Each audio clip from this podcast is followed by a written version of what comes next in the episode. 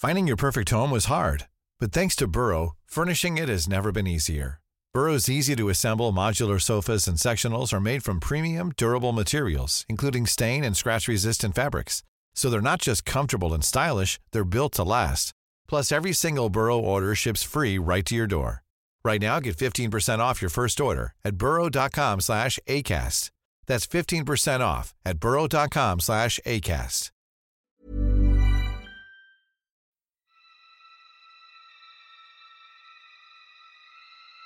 Hi, this is Diane. And this is Denise of the History Goes Bump podcast. I have haunted vision, I think. You see dead people? Well, no, but I hear dead things like ghosts, legends, and other creepy stuff right here on Haunted Visions. With Brandy and Rachel.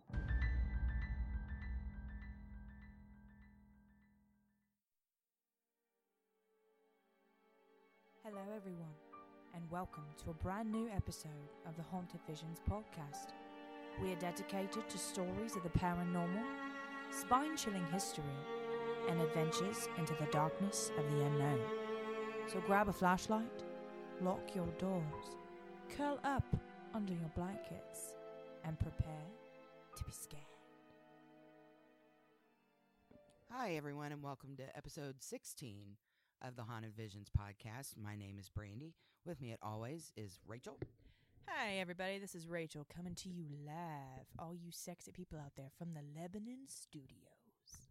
God, what's wrong with you? Anyway, so uh, today we are going to talk about Sir Victor Goddard's mysterious flight into the future. Dun dun dun! Rachel is slightly wound up today, and I'm not sure why. Uh, but we're going to go ahead and let her get right into it. So, Rachel, tell us a little bit about uh, Victor. I almost said Sir Walter Raleigh, but it's Sir Victor Goddard, so I need to I need to rewind in my mind. Anyway, thank you Jason Dykes for looking up this story and presenting it to us. It's very fascinating. We appreciate you being a part of our research group, basically the only person that helps us with research. God bless you. Anyway, so without further ado, I'm going to talk about Sir Victor Goddard. Robert Victor Goddard was born in 1897. The end. No, I'm just kidding. And educated at St. George's School in Harpenden. From there, he went to the Royal Naval Colleges. He served as a midshipman in World War II until joining the Royal Naval Air Force in 1915, where his duties included patrolling for submarines and reconnaissance flights over the Western Front. Brandy, did you ever read the book All Quiet Over the Western Front? Nope, thought it was boring. So, how do you know it was boring if you didn't read it? I read the Cliff's Notes. Ah, Cliff Notes. I, I used Spark Notes in high school to get me to get me through. Anyway, in 1921, Goddard began studying engineering at Jesus College, which I'm not sure I knew that existed in Cambridge. Did you know that? I got nothing. Okay. and anyway, he studied at, at the Imperial College of London before returning to Cambridge in 1925 as an instructor in the university's Air Squadron. After graduating from Royal Naval Staff College in 1929, he commanded a bomber squadron in Iraq. He then returned to England in 1931 as chief instructor of the Officers Engineering Course. He was then at the Staff College until 1935 when he was appointed Deputy Director of Intelligence at the Air Ministry, a post held high until the outbreak of World War II. This man's been all over the place. He's super qualified. Yes, he is super, super qualified and very old. Or or RIP. We might have to say RIP because I think he's he's no longer with us. Thank you for your service, sir. Thank you for your service. In the winter of 1934, Goddard claimed to have had a time slip experience while flying over an airfield in Drem, Scotland. I love time slip stories, by the way. So, previous in his time slip, Goddard flew from Andover, England to Edinburgh, Scotland in a Hawker Hart biplane. During his flight, he flew over an abandoned airfield in Drem and noticed the abandoned, dilapidated condition of the abandoned base. Plants had grown over the landing strips, cows were standing in the plane lot, and the hangars were falling apart. So obviously he's kind of sketched out, not really knowing what's going on. I have time slips when I drink. Yeah, I think we all do. A few days later, Goddard left Edinburgh for his trip back to Andover through the same route. Before flying over the abandoned airfield in Drem, he ran into a storm of yellow clouds. The rain, wind, and yellow clouds made Goddard disoriented. He increased his altitude in order to get above the clouds. While struggling to get control of his plane, the clouds unexpectedly broke and he could see the land again. In Goddard's own words, he says, That morning I was fast approaching those old derelict airplane hangars, then used for barns at Drem. I climbed through the deluge of rain to the misty base of the continuous low cloud overhead. The hangars were darkly looming toward me only a quarter of a mile away. Then, suddenly, the area was bathed in, in ethereal. Did I say that right? Uh, I think it's ethereal light, whatever, through the sun, and the sun was shining on a midsummer day. As I raced over the airfield boundary and along the fine of those four double hangars, I saw some surprising things. Evidently, as I saw it, the rain had recently stopped. The airfield, all unfenced, was evenly mown. No cattle or sheep were grazing. The tarmac around the hangars was wide and new. The hangars all had sound new roofs, and the doors of the first hangar were open, and five aircraft, all bright, bright yellow, four of them biplanes, one a monoplane, were lined up on the tarmac. Mechanics in blue overalls were pushing out another monoplane. The men below were not interested in me as I sped over them, not more than fifty feet above the hangars, and flew out of the sunshine and into dark rain and mist again. I knew that I had been seeing things. I also knew that what I had seen was there. It was real. In 1938, Drem was rebuilt and reopened as a flying training school. What I had seen as I flew over and described to friends came to pass four years later in all its details. So, Goddard did not have time to process this peculiar information and make sense of everything as his plane flew over the airfield. Once he passed over the airfield, the storm had returned and he was again inside the yellow clouds. After a while, he was able to come out of the storm and land in his home base in Andover. He spoke of his experience to, to some of his colleagues and some of his friends, but he was met with skepticism. Afraid of being ridiculed and putting his career at risk, he kept quiet about his experience for some years to come.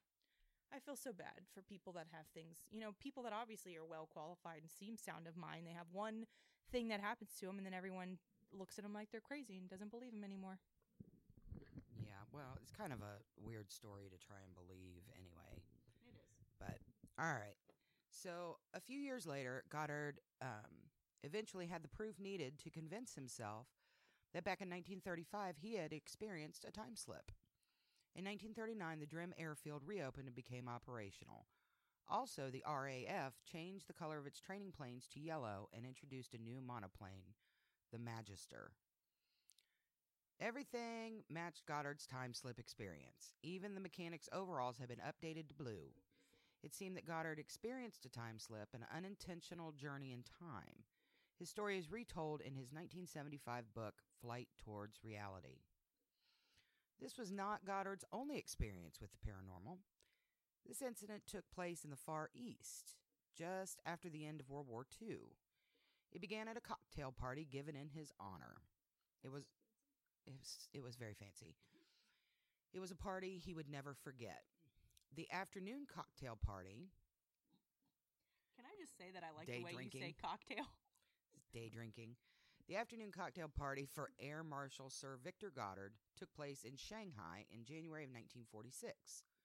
The war against Japan had ended five months earlier, and Goddard was transferring to a new assignment. At the party, Goddard overheard Captain Gerald Gladstone, commander of the Royal Navy cruiser HMS Black Prince, talking about Goddard's death. Now, first of all, you're at a cocktail party given in his honor, and you're talking about him being dead. So that's a weird thing. Yeah. But Goddard flashed a smile at the flustered officer and said, I'm not quite dead yet. What made you think I was? Gladstone hesitated before replying, but when he did, it was with grim conviction. He told Goddard of a vivid and horrifying dream he'd experienced the previous night. In the dream, Goddard and three British civilians were fi- flying over a rocky shore off the coast of Japan. It was evening, and they were flying through a ghastly storm. They had just flown over mountains when their plane crashed. I watched it all happen, Gladstone emphatically confirmed. You were killed.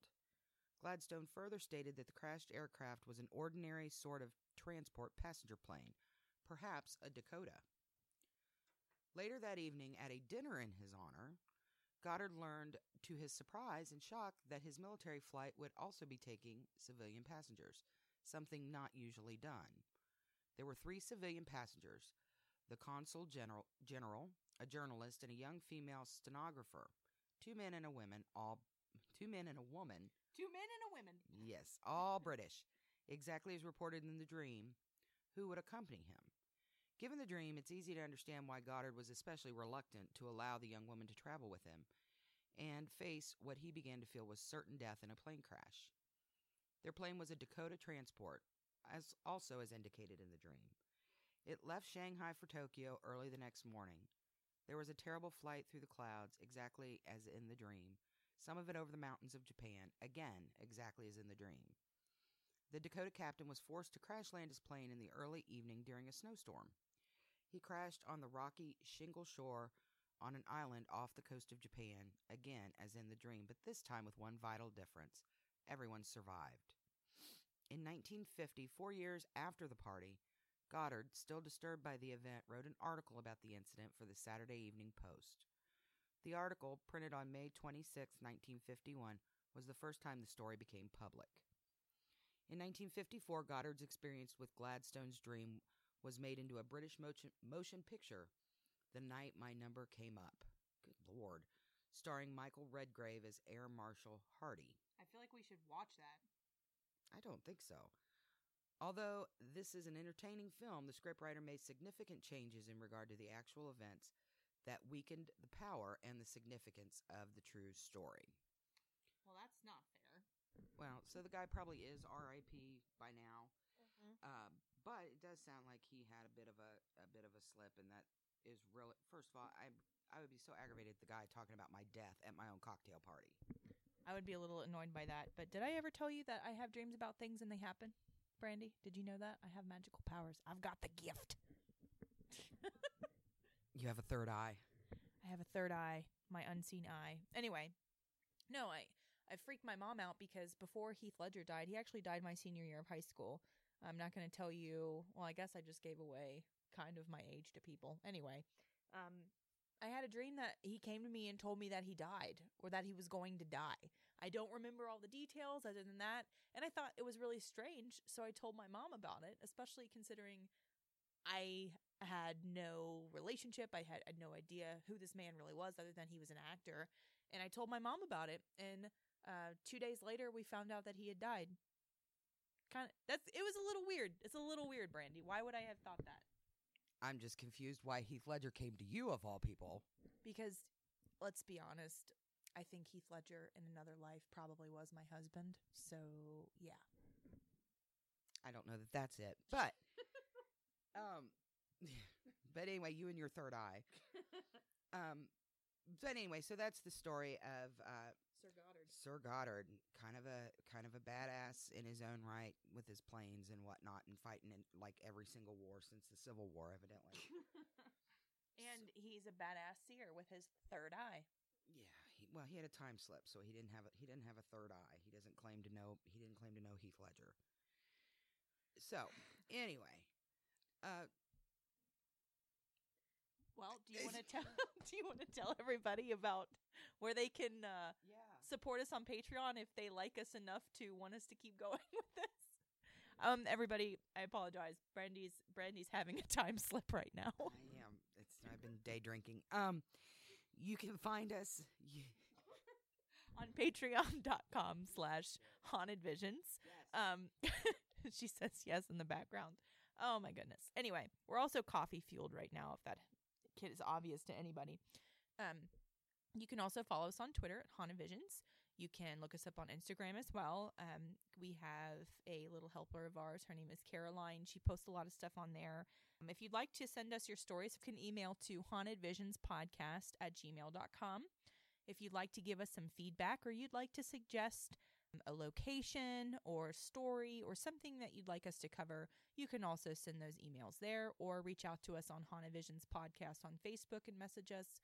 We'd love for you to join our little Facebook group. Mm-hmm. We have a pretty supportive community of some people who like our, you know, spooky stuff, unexplained phenomena, things of that nature.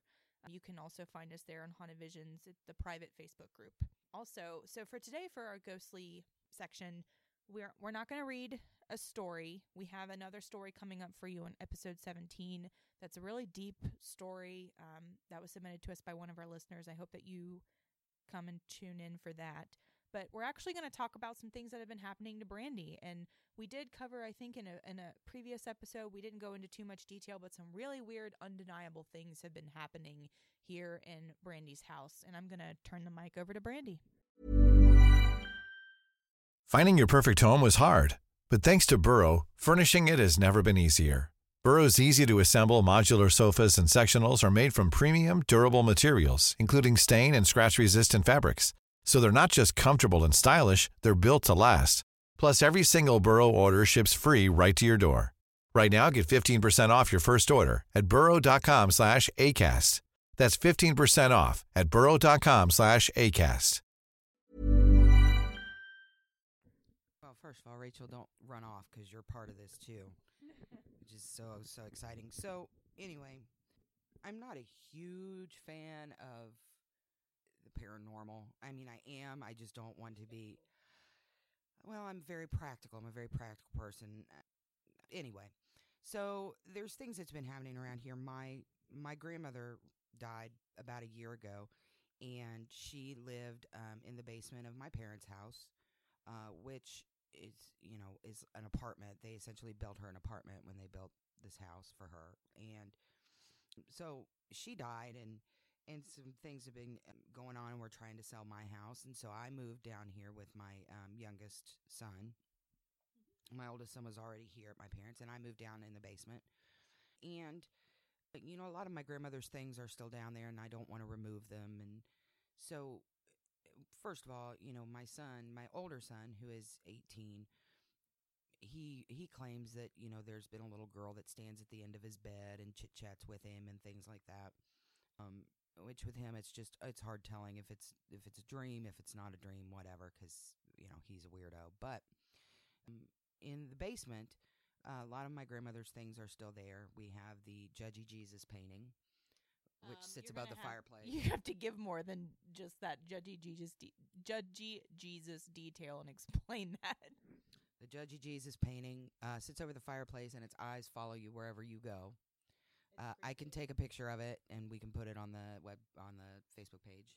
It's just one of those old timey photos, yeah, that the eyes just follow you everywhere. It is it's a little creepy. It doesn't make me feel warm and fuzzy like Jesus is supposed to make you feel. It makes you feel terrible about yourself. Yes, because you're doing bad things. But also, my grandmother um, had a clock uh, in the basement, and it was just a little. It's a Thomas Kinkade clock, and it um, it kind of starts and finishes. It's it it chimes. It does different things, but it does it all on its own. There's no consistency to it. Um, the hands move, but they've got it's got a little pendulum at the bottom that doesn't swing like it's supposed to, and and uh, you know I always kind of joked because it'll it'll go sometimes and it'll go for days and then it'll stop and it'll go and I always kind of figured it was my grandmother not being very happy with me for some transgression that I'm sure I did to one of my children. But so a couple weeks ago, uh, Rachel was here in in the house, and um, my son's girlfriend Caroline, who helps us out on the on the show with the social media stuff, she was here as well.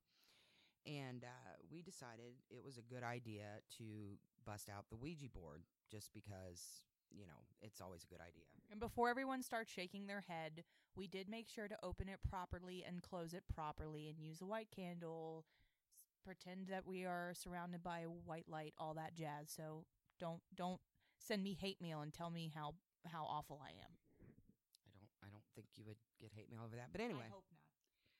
so anyway, so I have this Ouija board and it is a um it's a it's a Parker Brothers Ouija board. It's not like it came from the old country. It's not like it's made of wood or possessed or anything of that nature. It's a Parker Brothers board that somehow has come into my possession and I've just had for years and years. So we uh I of course because I am a big baby, refused to touch the what's that thing called the The planchette. yes the planchette. Say it fancy. Planchette. No, no, no. Anyway, I refuse to touch it because I'm a huge baby. But Caroline and and uh, and Rachel did it. We got a white candles. Yeah, we got the white candles out and we turned off all the lights, and it was um it was kind of a it was kind of an odd odd situation. We we opened it up, and you know, on the interwebs, it says you know it says you could be 15 or 20 minutes before you hear from anybody. It could be you know whatever, and of course, I don't think we're going to hear from anybody because this is a children's toy that somebody's picked up at Target, uh, wherever. And um, so it was like right away, wasn't it? We started getting people. It, yeah, it was. And the thing is, is I knew I wasn't pushing it around, and I'm a little bit skeptical about that kind of stuff too. But I had suggested to Brandy to get a notebook and a pen just in case somebody did decide to come through, so we could write down whatever might have whatever message was passed along. And Caroline is kind of skeptical about that stuff too. So honestly, we kind of I don't even know why we decided to sit down and do it. We just too many things have been happening. And before I dive in and tell you exactly what was said and what came through the board, um, I think Brandy should also fill you in about what happened to her oldest son, Jake, that also is staying here. I told him about the chick in his room. Did you? Yeah, I mentioned that. Oh my goodness. So it just weird, weird shit's happening. So anyway, we sit down. Caroline and I are asking questions. We said, you know, how many spirits are here? Nothing really came through for just a few minutes, and all of a sudden we felt this. Honestly, it kind of felt it felt forceful. I knew I wasn't moving it, and we were barely touching it, and I saw her hands just gingerly on the planchette, and it moved to I think seven, seven or eight spirits were in the room, mm. which freaked us out a little bit because if anybody would have come through, we thought it would have been Brandy's grandmother. It was very crowded in that basement. And what's also odd is, you know, it could have been our mindset too. I'm open to other theories about this, but it felt like you could cut the tension in the room with a knife. I mean, it just it really felt like there were people around us. I mean, it's it's the the best way to describe it is if you close your eyes in a crowded room, it feel you feel the bodies in the room. It's it was really weird. So anyway, we started asking questions. Well, I didn't know Brandy's middle name. I'd never since knowing her, bothered to ask. She doesn't know my middle name either. So we ask, you know, to to say who's here, and all of a sudden V E N N A pops up on the board. That's Brandy's middle name, and that was also her grandmother's name. So that pops up, Not the grandmother that lived in the basement. Old grand uh, grandmother I'd never met. and was she wasn't very close to, I don't think. So that popped up, which Caroline and I didn't know what that meant, and immediately Brandy had the oh my god face, jaw dropped, completely freaked out, and we started asking more questions. Well, Caroline's father has passed a few years back now, and so has my grandmother. Well, I close my eyes, and um, Caroline asks who else is here. And while my eyes are closed, and Brandy and Caroline witnessed this, it starts spelling out my grandmother Jean's name and she her actual first name was Margaret but she went by Jean in life and she's been gone for almost 5 years now and her name is spelled J E A N N E well as Caroline was reading out J E A which uh, with my eyes closed even my subconscious I don't think there would have been a way for me to start spelling that out and I open my eyes as it goes to an N and I freak out thinking oh my gosh my grandma's here so just more answers to our questions came through that not everybody would have known. Some other questions were answered, and eventually a word came through saying the clock. And I, th-. We believe that that was grandma, um, grandma, not my grandma, Brandy's grandmother, coming through because she's upset about the clock because no one has fixed it. So eventually, Brandy had to have a conversation with her mother about getting the clock fixed because apparently it upsets Brandy's grandmother. Yeah, and I'm out on having an angry spirit down there. So uh, I haven't talked to her since then because we tried to fix the clock and the clock won't fix. But I had asked her, I said, Are you messing with the clock? Are you messing with me? And she said no. Um, and then she said, You know, fix it. So she wasn't, um, you know, she wanted her clock fixed, which is fine. We did try and fix. We put new batteries in it. We did all this other stuff. And and it's not being fixed. So I'm not sure exactly how happy she's going to be, but it was very nice. It was a nice visit. She said she was happy. She said she was, she was, uh, whatever. She, it was just, it was a, it, she was happy that we were in the basement. She was. I mean, it was just. It was an odd conversation, and it's one of those things that like so much stuff happens. And I am supposed to be writing things down. I was not a good writer because I would just sit there and just watch, and I couldn't. I yeah, I couldn't uh, really bring myself, so I would write things down really quick. And I the board, I look at the uh, I look at the paper now and the notebook now, and it's there's just stuff everywhere. But I did get to talk to my grandma Venna, um, which is interesting because I didn't know her in life, and she was um, murdered when my dad was probably a senior in high school, um, and it's an unsolved mystery up in Dayton. It's a so that was that was kind of an interesting an interesting thing. Um, but yeah, it was, and then we closed we closed the board out because it was like finally we just we couldn't do anymore. Like it was just it was exhausting. It was. I mean, it felt like we started, and it felt like we'd only be going for maybe ten minutes because we were getting so many messages and so much activity. Caroline was a little freaked out. She wanted to stop. I started getting cold chills. I started feeling uneasy, even though none of the messages that came through mm-hmm. seemed malicious in any sense of the word. It still freaked me out a little bit. So we eventually went to close it down and we looked and we'd been doing that for almost two hours. yeah. It just sucked us in, I guess. Well, and then the other thing that I noticed too was every once in a while we would ask how many people were there. Now, keep in mind we were doing this in the basement. It's subterranean. Um, none of the windows were open because it's you know January, and we had um, and we had a fire going actually in the fireplace. But- right next to it. Yeah, I was sitting right next to it, and all of a sudden, um, the candles would flicker, and you'd feel like a cold breeze. You'd get cold chills, um, and we kind of think that that was when people were coming and going out of the room, um, because then you'd ask, and it would be a different number, either higher or lower or whatever. Right. I'd say how many spirits are in the room. And I think at one point it jumped down to two or 3 Mhm. when originally it started off at seven or eight. So I'm not sure who all those other people were. I don't know if they're just, hey, what's going on over here? You got to wonder in the afterlife. Looky Is this-. Yeah, is this is this a party? Let's let's go sit around. Let's go watch. Yeah, and yeah, so uh, like I said, it was it was a weird thing. The candles would the candles would flicker, and you get this big chill, and um, it was bizarre because, like I said, we're subterranean down there. There's no windows open, and the fire's going, and all of a sudden you get a chill. It's just a weird. And we were dressed up too. We were in we were in comfortable clothes. We were in hoodies. I mean, there honestly we should have been really hot because that Yeah. fireplace gets hot. So to to get cold chills and stuff, it I have no explanation for the wind. That's I just don't. Period. It was just a really odd um, experience. So We want to do it again though. we we do, um, yeah, ish. Um, but Ish. we made it. But we, you know, we made sure we closed down the board, and then um, the rest of the night, Rachel actually fell asleep on my couch. And you want to talk about that? Oh my goodness. So, yes, I fell asleep on the couch and it's a really comfortable couch. I was, you know, comfortable reclined. After um, Caroline left and we had closed down the Ouija board, um, Brandy and I were sitting around, honestly, just hanging out, talking, watching TV.